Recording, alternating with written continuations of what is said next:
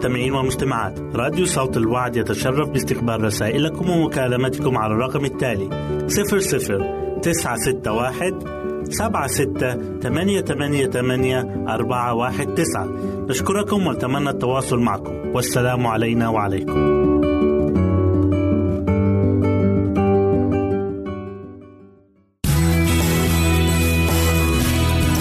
استماع وتحميل برامجنا من موقعنا على الإنترنت www.awr.org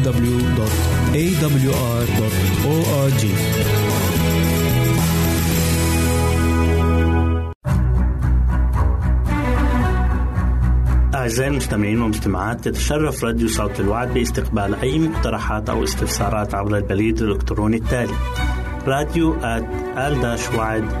في مرة أخرى بالحروف المتقطعة R A D I O at A L شرطة W A A D نقطة تي في والسلام علينا وعليكم.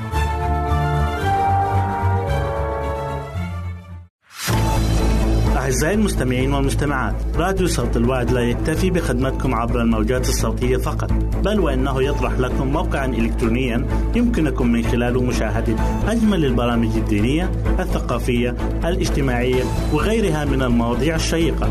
يمكنكم زيارة الموقع من خلال العنوان التالي www.al-waad.tv مرة أخرى بالحروف المتقطعة www.al-waad.tv والسلام علينا وعليكم.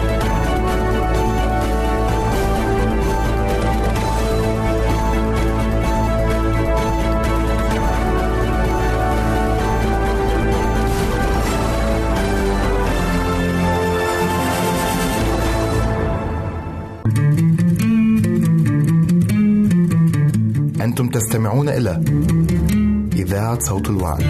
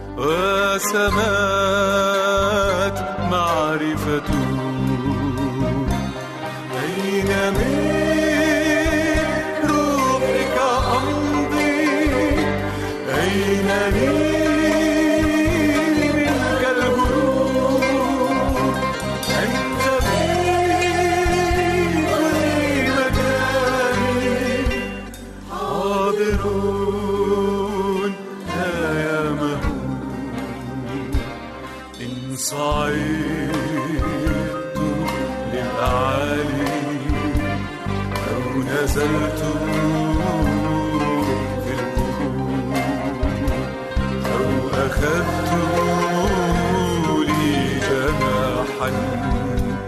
أو سكنت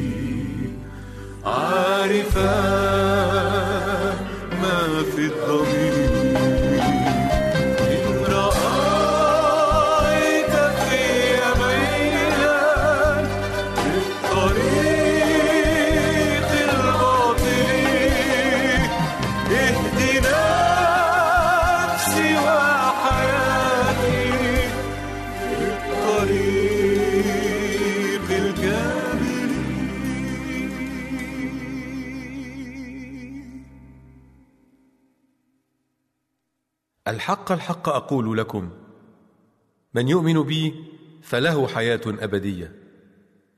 أنا هو خبز الحياة. أباؤكم أكلوا المن في البرية وماتوا. هذا هو الخبز النازل من السماء لكي يأكل منه الإنسان ولا يموت. أنا هو الخبز الحي الذي نزل من السماء. إن أكل أحد من هذا الخبز يحيا إلى الأبد. والخبز الذي أنا أعطي هو جسدي. الذي أبذله من أجل حياة العالم.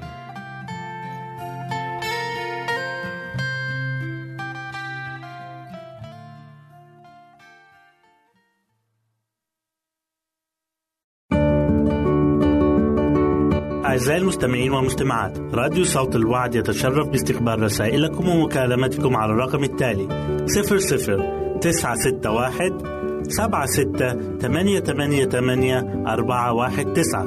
نشكركم ونتمنى التواصل معكم. والسلام علينا وعليكم.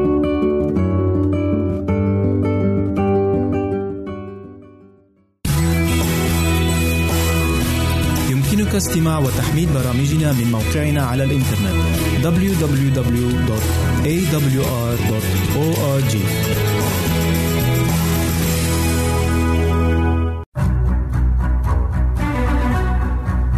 أعزائي المستمعين والمستمعات تتشرف راديو صوت الوعد باستقبال أي مقترحات أو استفسارات عبر البريد الإلكتروني التالي راديو TV مرة أخرى بالحروف المتقطعة R A D I O A L شرطة W A A D نقطة TV والسلام علينا وعليكم. أهلا وسهلا بكم مستمعينا الكرام في كل مكان. يسعدني أن أقدم لكم برنامج أطفالنا زينة حياتنا. وحلقة اليوم سوف نتكلم فيها عن كيفية الاعتناء بالطفل. حوالي الساعة الثامنة أو قبلها قليلا يكون الوقت مناسبا لإعطاء الطفل حمامه. وإذا أرادت الأم يمكنها أن تؤجل الحمام ساعة أو ساعة ونصف أو قد ترى من المناسب أن تعطيها الحمام بعد الظهر أو في المساء قبل النوم. أو ربما تعطيها الحمام باكرا في الصباح قبل كل عمل تعمله. وإذا جاء الحمام الساعة الثامنة يعقبه عصير البرتقال ثم ينام حتى الساعة العاشرة. أما في نصف النهار حوالي الساعة العاشرة أو العاشرة والنصف يتناول الطفل وجبة نصف الصباح التي تتألف كما ذكرنا من ملعقتين أو ثلاث من الحبوب مع الحليب ورضاعة من الأم أو من القنينة. ثم يوضع على كرسي الحضانة ثم في قفص اللعب أو ربما في عربته أو كرسيه العالي. وإذا جلس على هذا الأخير فلوقت قصير لأنه لا يفسح له المجال لإنماء عضلاته وتقويتها كما هي الحالة لو تمتع بحرية في قفص اللعب. ويمكن وضعه في قفص اللعب أولا لمدة ساعة أو ساعتين ثم ينقل إلى كرسيه العالي حيث يمكنه مشاهدة أمه تقوم بأعمالها البيتية. وفي هذه الفترة من الصباح يمكن إعطائه قليل من الماء ويفضل أن يكون في فنجان أو يمكن إعطائه حصته الثانية من عصير البرتقال مع أنه تعطى هذه الحصة عادة في ساعة متأخرة من بعد الظهر. وبما أن الأم تعرف طفلها جيدا فإنها تعرف ما إذا كان ناعسا ويجب الذهاب به إلى الفراش بين الثانية عشر والثانية ولتتذكر الأم أنه إذا جرت على هذه العادة فإنه يجب المحافظة عليها يوما بعد يوم. وفي ساعة ما من ساعات الصباح وحسب حرارة الشمس والطقس يجب إعطاء الطفل حمامه الشمسي. أما بعد الظهر في حوالي الساعة الثانية يجب إعطاء الطفل وجبة هامة وهي إما أن تكون وجبة من حليب الأم أو 300 جرام من حليب البقر المغلي. ولكن يجب أن يسبق هذه الوجبة يوميا شيء من الخضر قدر ملعقتين أو ثلاث من أي نوع مما يمكن هرسه. أو يمكن إعطاء الطفل في هذا الوقت قطعة خبز أو كعك ثم يجلس على كرسي الحضانة.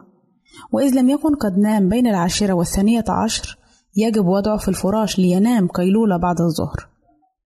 وفي الساعة الرابعة أو الرابعة والنصف يعطى ماء أو عصير البرتقال ثم يركب لمدة ساعة أو ساعة ونصف في عربته للنزهة أو يلعب مع أمه أو مع فرد آخر أسعده الحظ من أفراد العائلة. وذلك حسب رأي الأم.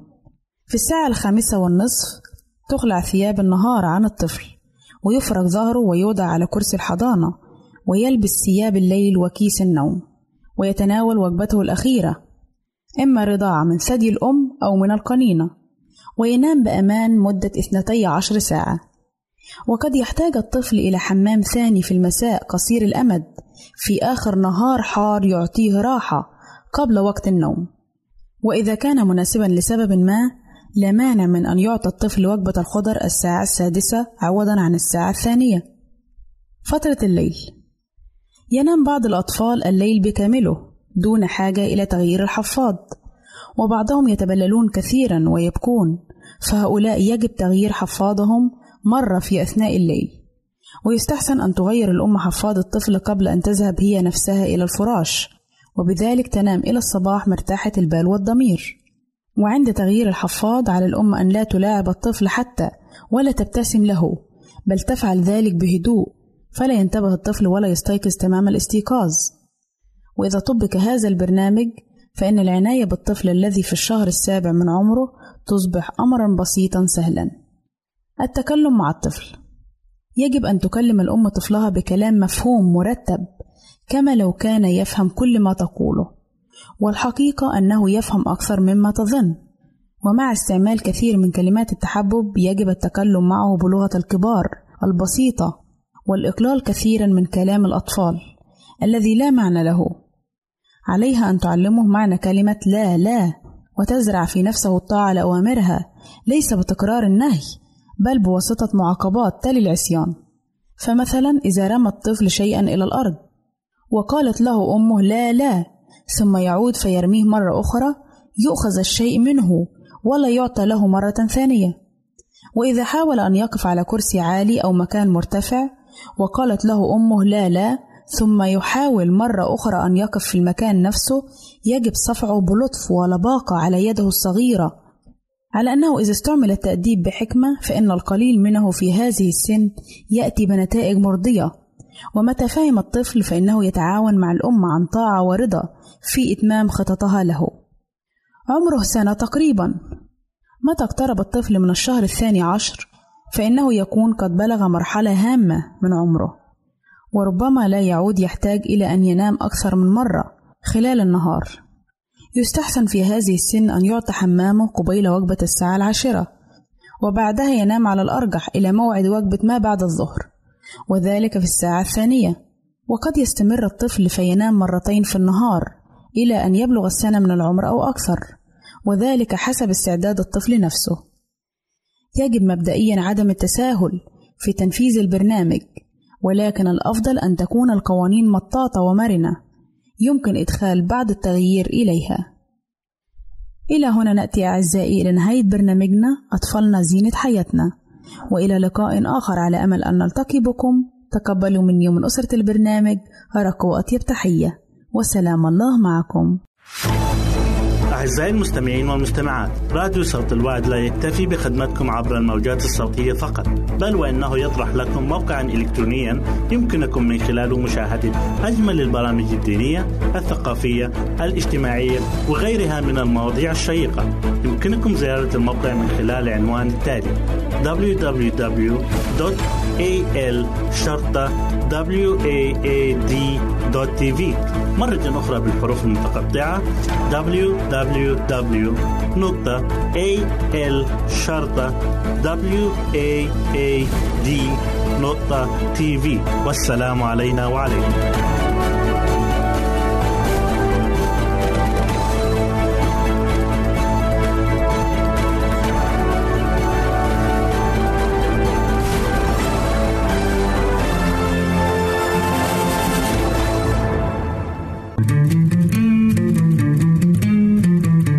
أنتم تستمعون إلى إذاعة صوت الوعد.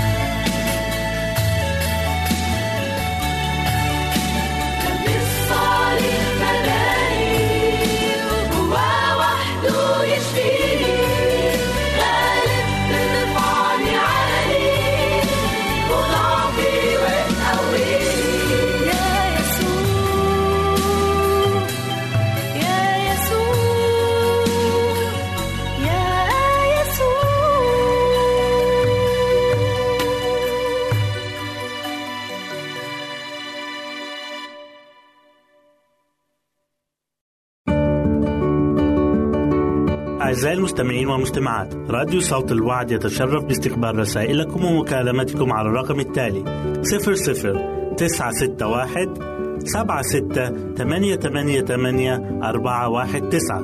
نشكركم ونتمنى التواصل معكم. والسلام علينا وعليكم.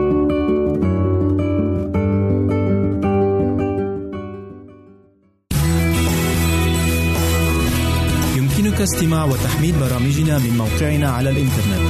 www.awr.org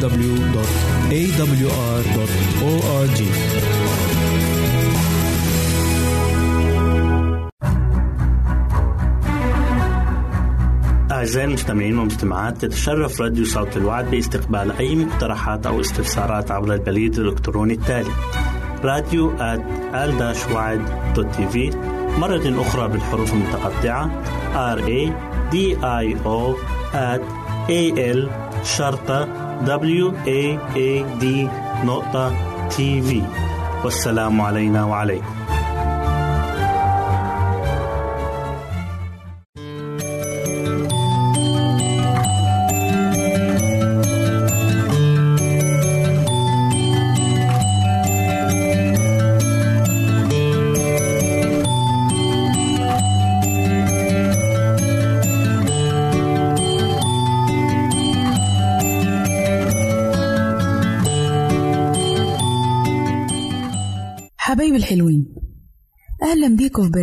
قصص وحكايات لأحلى صبيان وبنات.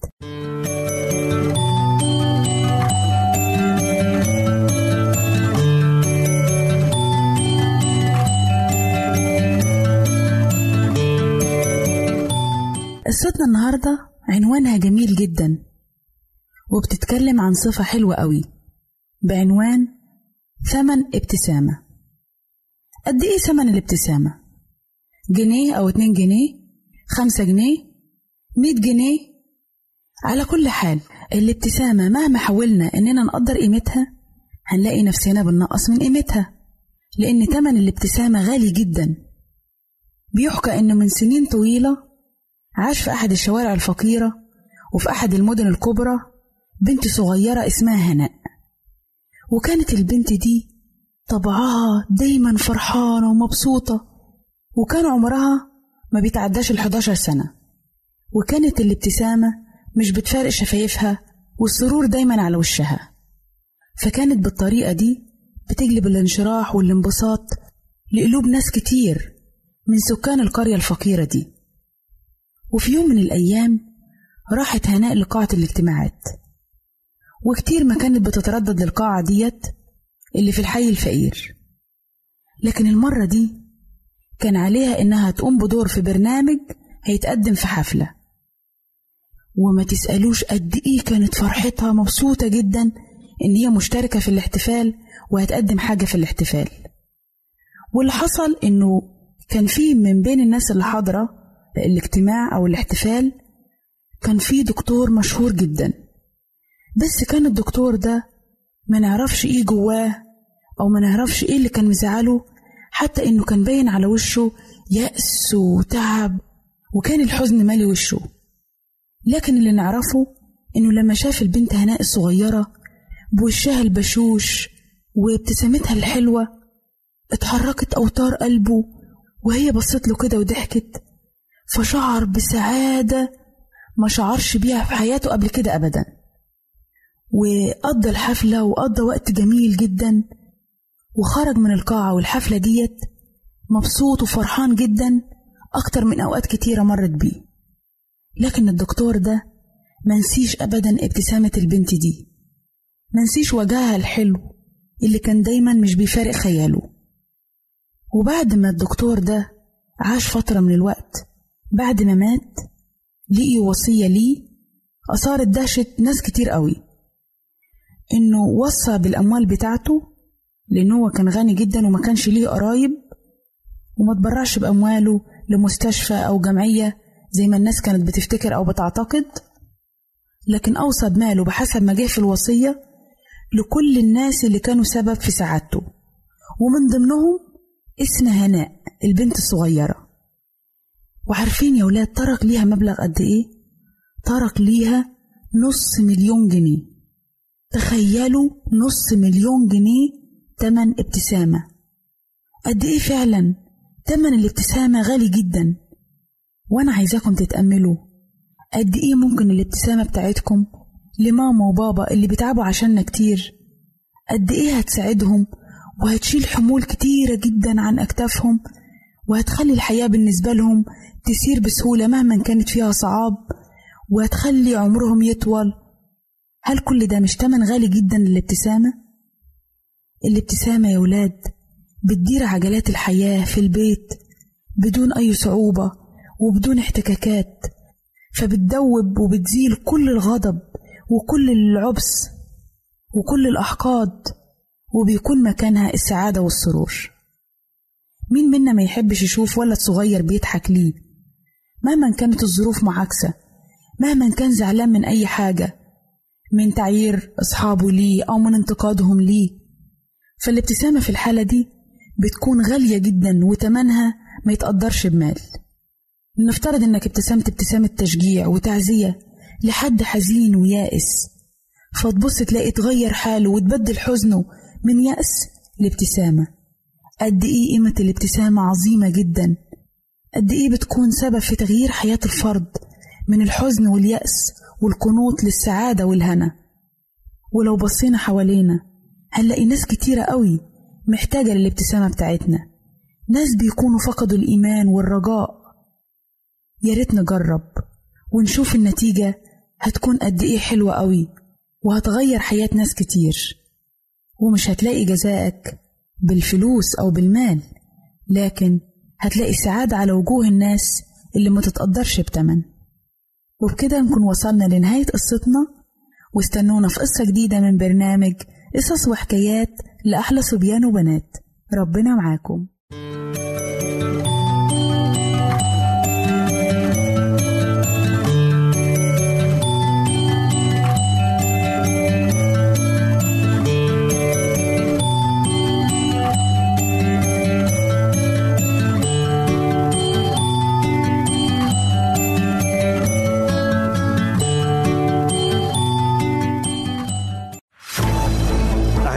المستمعين والمستمعات راديو صوت الوعد لا يكتفي بخدمتكم عبر الموجات الصوتية فقط بل وإنه يطرح لكم موقعا إلكترونيا يمكنكم من خلاله مشاهدة أجمل البرامج الدينية الثقافية الاجتماعية وغيرها من المواضيع الشيقة.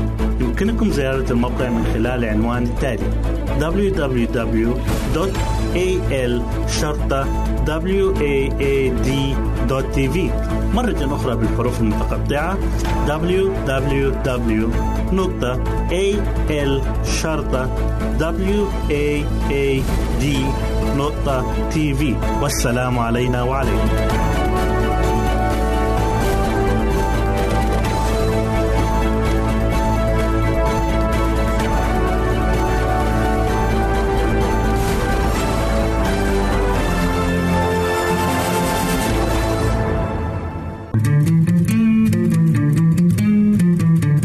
أنتم تستمعون إلى إذاعة صوت الوعد.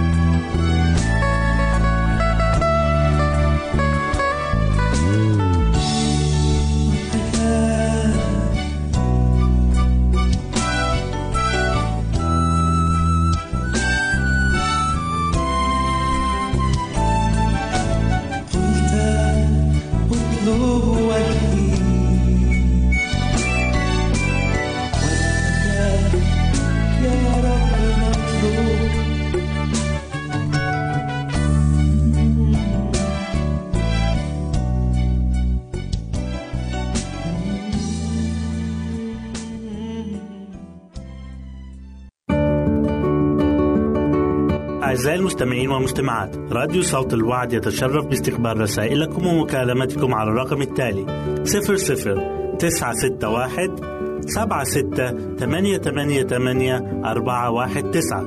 نشكركم ونتمنى التواصل معكم. والسلام علينا وعليكم.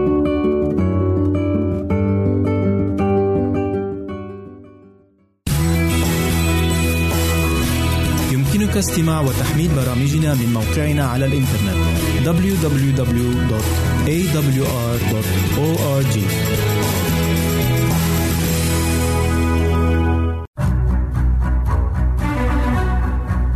أعزائي المستمعين والمستمعات تتشرف راديو صوت الوعد باستقبال أي مقترحات أو استفسارات عبر البريد الإلكتروني التالي راديو في مرة أخرى بالحروف المتقطعة R A D I O at A L شرطة W A A D نقطة تي في والسلام علينا وعليكم.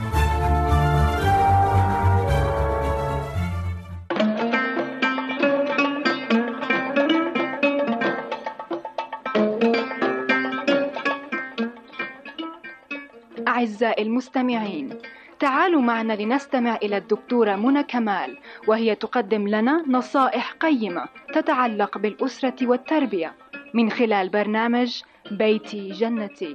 فأهلا ومرحبا بكم.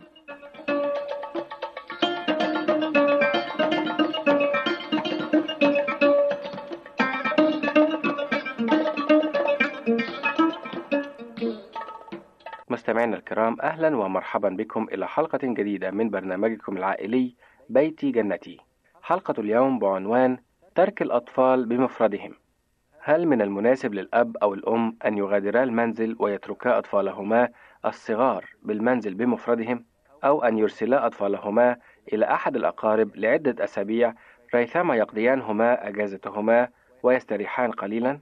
ما رأيكم في هذا الموضوع المهم؟ فأنا كأب أحتاج إلى الراحة من وقت لآخر ولكني وبكل تأكيد لا أريد أن أفعل أي شيء من شأنه أن يؤذي طفلي فهل من الممكن يا دكتورة منى أن يترك الإنسان أطفاله على مدى أسبوع أو اثنين دون أن يتأذى الطفل لهذا الفراغ؟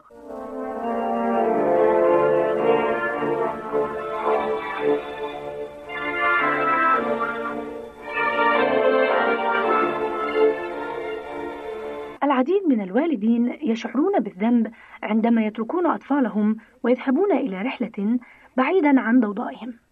وآخرون يشعرون بالذنب عندما يرسلوهم لقضاء عدة أسابيع أو ربما شهر مع أحد الأقارب.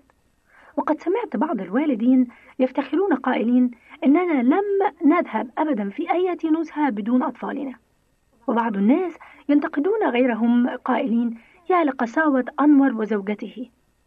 فقد أرسلا أطفالهما إلى أحد الأقارب على مدى ستة أسابيع ريثما ينتهيان من المدرسة الصيفية التي يحضرانها فما هو الحل لهذه الظاهرة؟ وهل يصح فصل الأطفال الصغار عن والديهم؟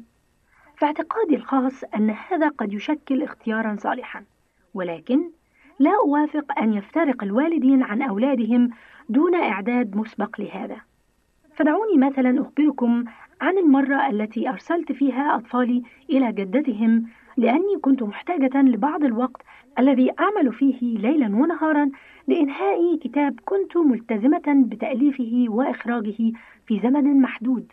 وفي الوقت ذاته كان علي أن أعلم في مدرسة صيفية. بدأت أنا وزوجي نناقش مسبقا إمكانية ترتيب رحلة للأولاد. وقد أعلمناهم أنه ليس من الضروري لهم الذهاب. فهو أمر غير إجباري. وأفهمناهم أنهم فيما إذا اختاروا البقاء في البيت فسيكونوا في عهدة مربية ترعاهم معظم الوقت. وبعد دراسة الأمر قرروا أن يقضوا ذلك الوقت عند جديهما في بلدة بعيدة. إضافة إلى هذا فقد قرر عمهما اصطحابهما بسيارته الكبيرة إلى بيت الجدين. وقد بدت الرحلة ممتعة في نظرهم. وما أن اتخذ الأطفال قرارهم حتى رحنا نخطط لرحلتهم تلك بكل حرص. وفكرنا في كافة الاحتمالات التي قد يواجهونها إذا شعروا بالملل والوحدة وشرحنا لهم كيفية التغلب على مثل هذا الشعور. فكان بإمكانهم في مثل هذه الأحوال الاتصال بنا هاتفيا أو مساعدة شخص آخر كي يشعر بالسعادة. وبهذه الطريقة ينسون وحدتهم ومللهم. وزودناهم أيضا بأقلام ومفكرات حتى يدونوا فيها تفاصيل رحلتهم ويطلعون عليها عندما يلتئم شملنا مجددا. كما أعرت ابنتي الكبرى آلة التصوير الخاصة بي. حتى تتمكن من التقاط بعض الصور التذكارية التي تريد مشاركتها معنا. وشجعتهم على ممارسة هواياتهم المختلفة من جمع أوراق الأشجار والطوابع والزهور أو أي شيء آخر يذكرهم بتلك الرحلة. وأعطى زوجي لكل منهم عشرة جنيهات ليشتروا ما يريدون. وأهديت أنا لكل منهم هدية على أن يفتحوها أثناء الرحلة وهم بعد في الطريق.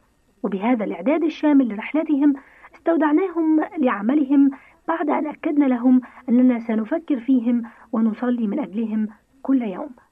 وما أن رحلوا حتى دخلت إلى البيت وكتبت لهم رسالة حتى تذكرهم بيوم رحيلهم. وكنت أداوم أنا وزوجي على كتابة الرسائل إليهم كل يومين أو ثلاثة. وكنا نكتب على مغلف الرسالة أسماء الأطفال وليس اسم الجد حتى يتأكدوا أننا نعنيهم شخصيا. وكنا في تلك الرسائل نشجعهم على التمتع بوقتهم مع جدهم ونخبرهم أيضا بأمورنا وأمور البيت. ونطلب إلى كل منهم أن يكتب لنا عن الأشياء التي يحبها في رحلته تلك. وعندما عاد الأطفال إلينا بعد الرحلة أقمنا احتفالا خاصا. في بعض الأحيان لا تستطيع أن يفترق أطفالك لبعض الوقت ولكن إذا اضطر الأطفال إلى الافتراق عنك دون أن تكون قد أعددت العدة لذلك وأفهمتهم بكل التفاصيل قد يفسروا افتراقهم على أنه محاولة لإبعادهم والتخلص منهم ورفضهم. فإذا لم يكن بد من افتراق الأطفال لبعض الوقت استعد لذلك مسبقا وبكل حكمة ممكنة. وسيكون هذا في النهاية اختبار جيد لك ولأطفالك أيضا.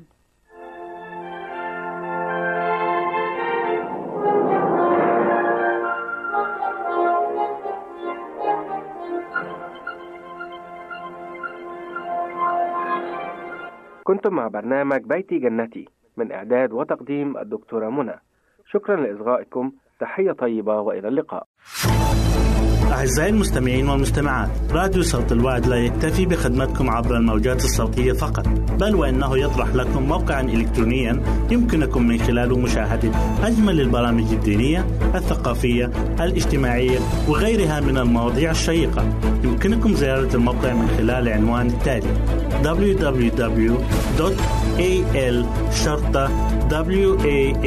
www.al-waad.tv مرة أخرى بالحروف المتقطعة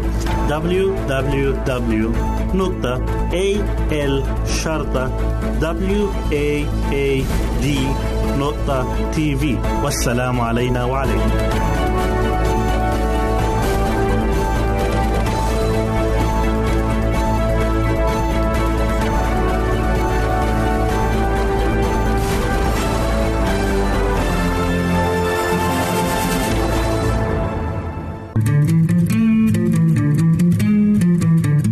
أنتم تستمعون إلى إذاعة صوت الوعد.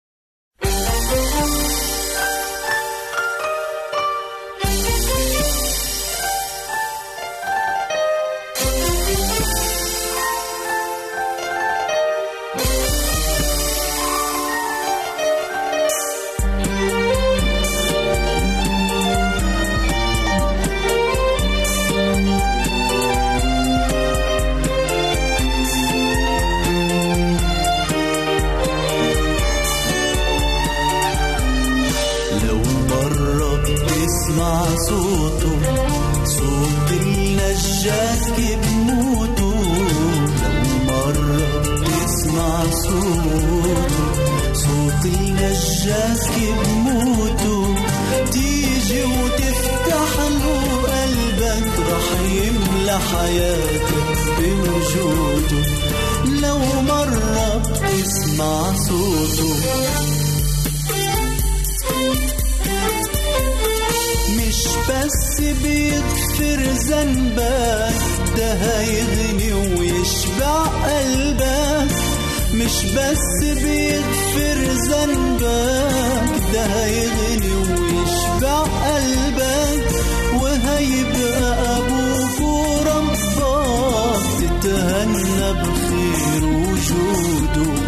لو مرة تسمع صوته لو مرة بتسمع صوته صوت النجاة بموته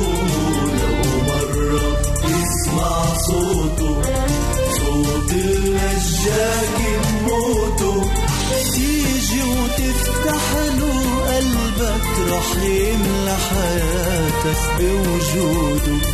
لو مرة تسمع صوته.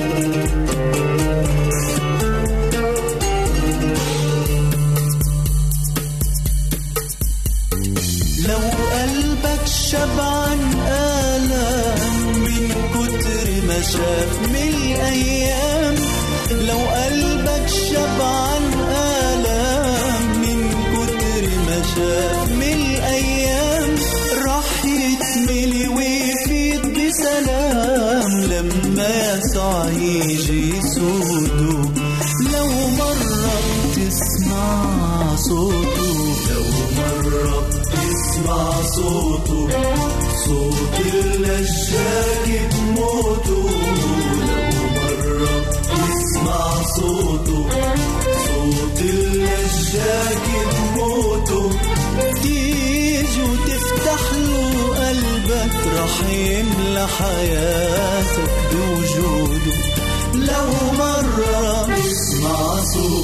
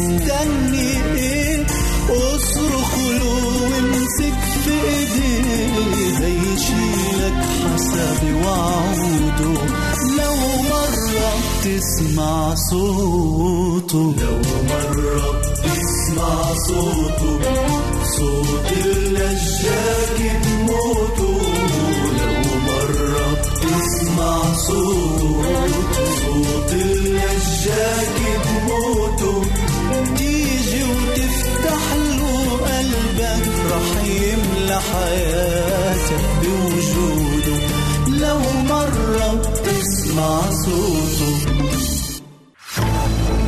أعزائي المستمعين والمستمعات راديو صوت الوعد لا يكتفي بخدمتكم عبر الموجات الصوتية فقط بل وإنه يطرح لكم موقعا إلكترونيا يمكنكم من خلاله مشاهدة أجمل البرامج الدينية الثقافية الاجتماعية وغيرها من المواضيع الشيقة. يمكنكم زيارة الموقع من خلال العنوان التالي www.al-waad.tv مرة أخرى بالحروف المتقطعة. Www.al-waad.tv والسلام علينا وعليكم.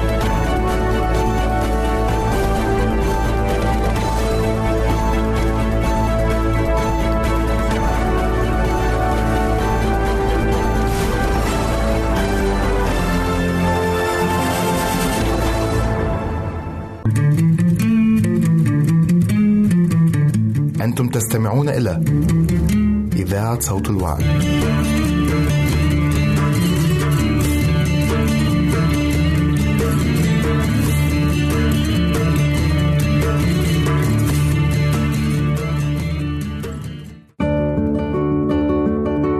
أعزائي المستمعين والمستمعات راديو صوت الوعد يتشرف باستقبال رسائلكم ومكالمتكم على الرقم التالي 00 961 سبعة ستة ثمانية ثمانية ثمانية أربعة واحد تسعة. نشكركم ونتمنى التواصل معكم. والسلام علينا وعليكم.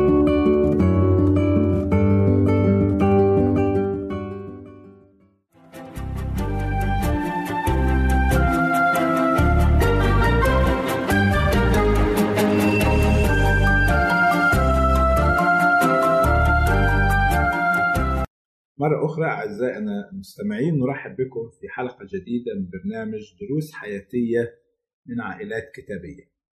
كنا تكلمنا سابقا كيف أن النبي آدم لم يتخيل أنه ينفصل عن شريكة حياته حواء وأراد أن يشاطرها مصيرها.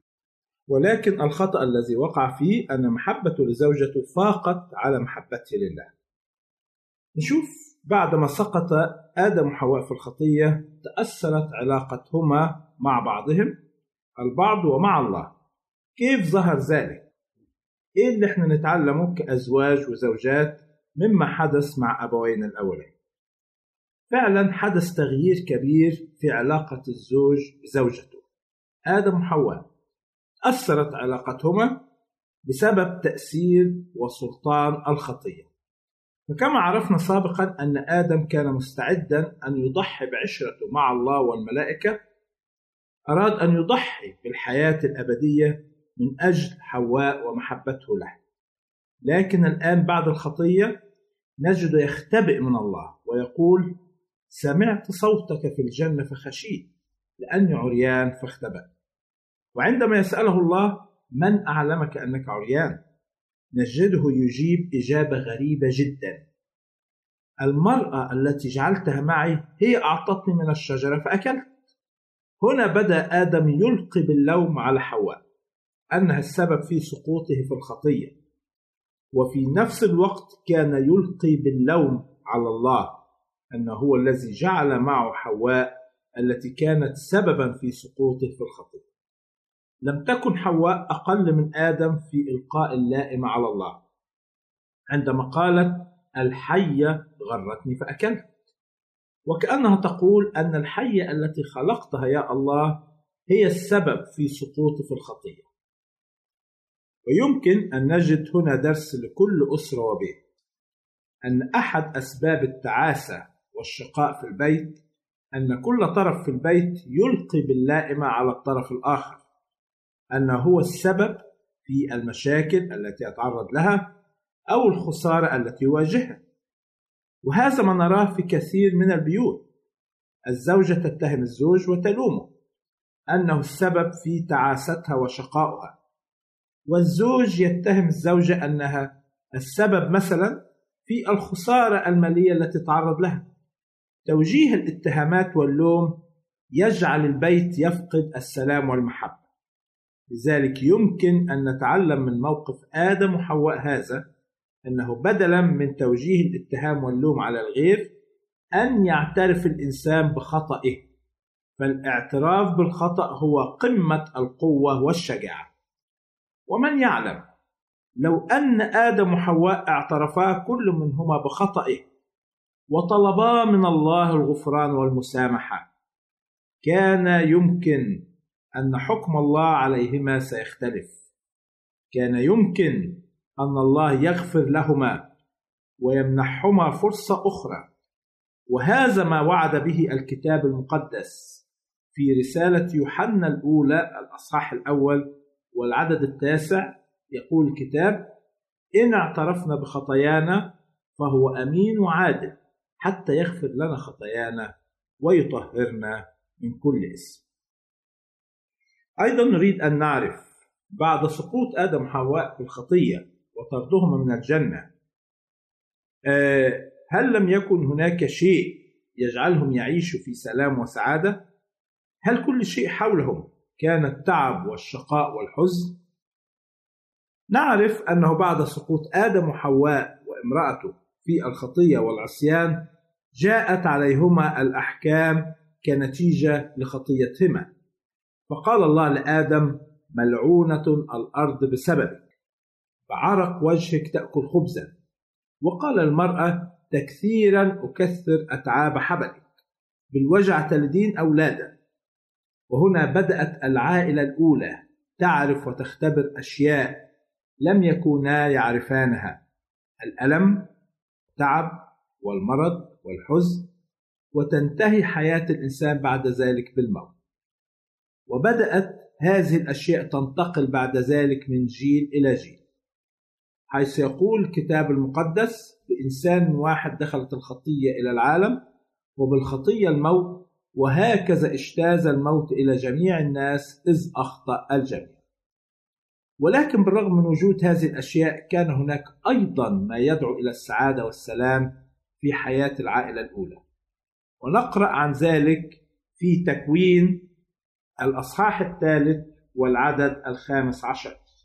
هنا كلمات تكلم بها الله إلى آدم وامرأته بعد سقوطهما في الخطية. يقول الكتاب المقدس وأضع عداوة بينك وبين المرأة وبين نسلك ونسلها. هو يسحق رأسك وأنت تسحقين عقبه. وهنا يقدم الله الوعد لآدم بأن نسلك سيسحق رأس الحية. سينتصر على أصل الخطية والشر. لذلك عاش آدم وامرأته حياة الرجاء بمجيء المخلص والفادي الذي سيعيدهم إلى حياتهم الأولى إلى الحالة التي كانت قبل الخطية ويعيد لهما كل ما خسراه لأجل هذا عندما أنجبت حواء ابنها الأول. نسمعها تقول اقتنيت رجلا من عند الرب. وفي بعض الترجمات سجلت هذه الآية على هذا النحو اقتنيت رجلا الرب. لقد ظنت حواء أن هذا الابن هو المخلص الذي وعدهم به الرب والذي سينقذهم ويعيد لهم الحياة التي خسروها بسبب تعديهم وخطيتهم. ولكن المخلص جاء بعد سقوط آدم وامرأته بحوالي أربعة آلاف سنة حيث يقول الكتاب المقدس ولما جاء ملء الزمان أرسل الله ابنه مولودا من امرأة. سعدت أن أكون معكم في هذه الحلقة. أرجو أن تكون قد استمتعتم بها حتى نلقاكم. سلام الرب يكون معكم. نرجو التواصل معنا عبر هذه العناوين. للتشات www.al-waad.tv وللرسائل radio at al-wad.tv والاتصال عبر الواتساب 961 76 888 419 961 76 888 419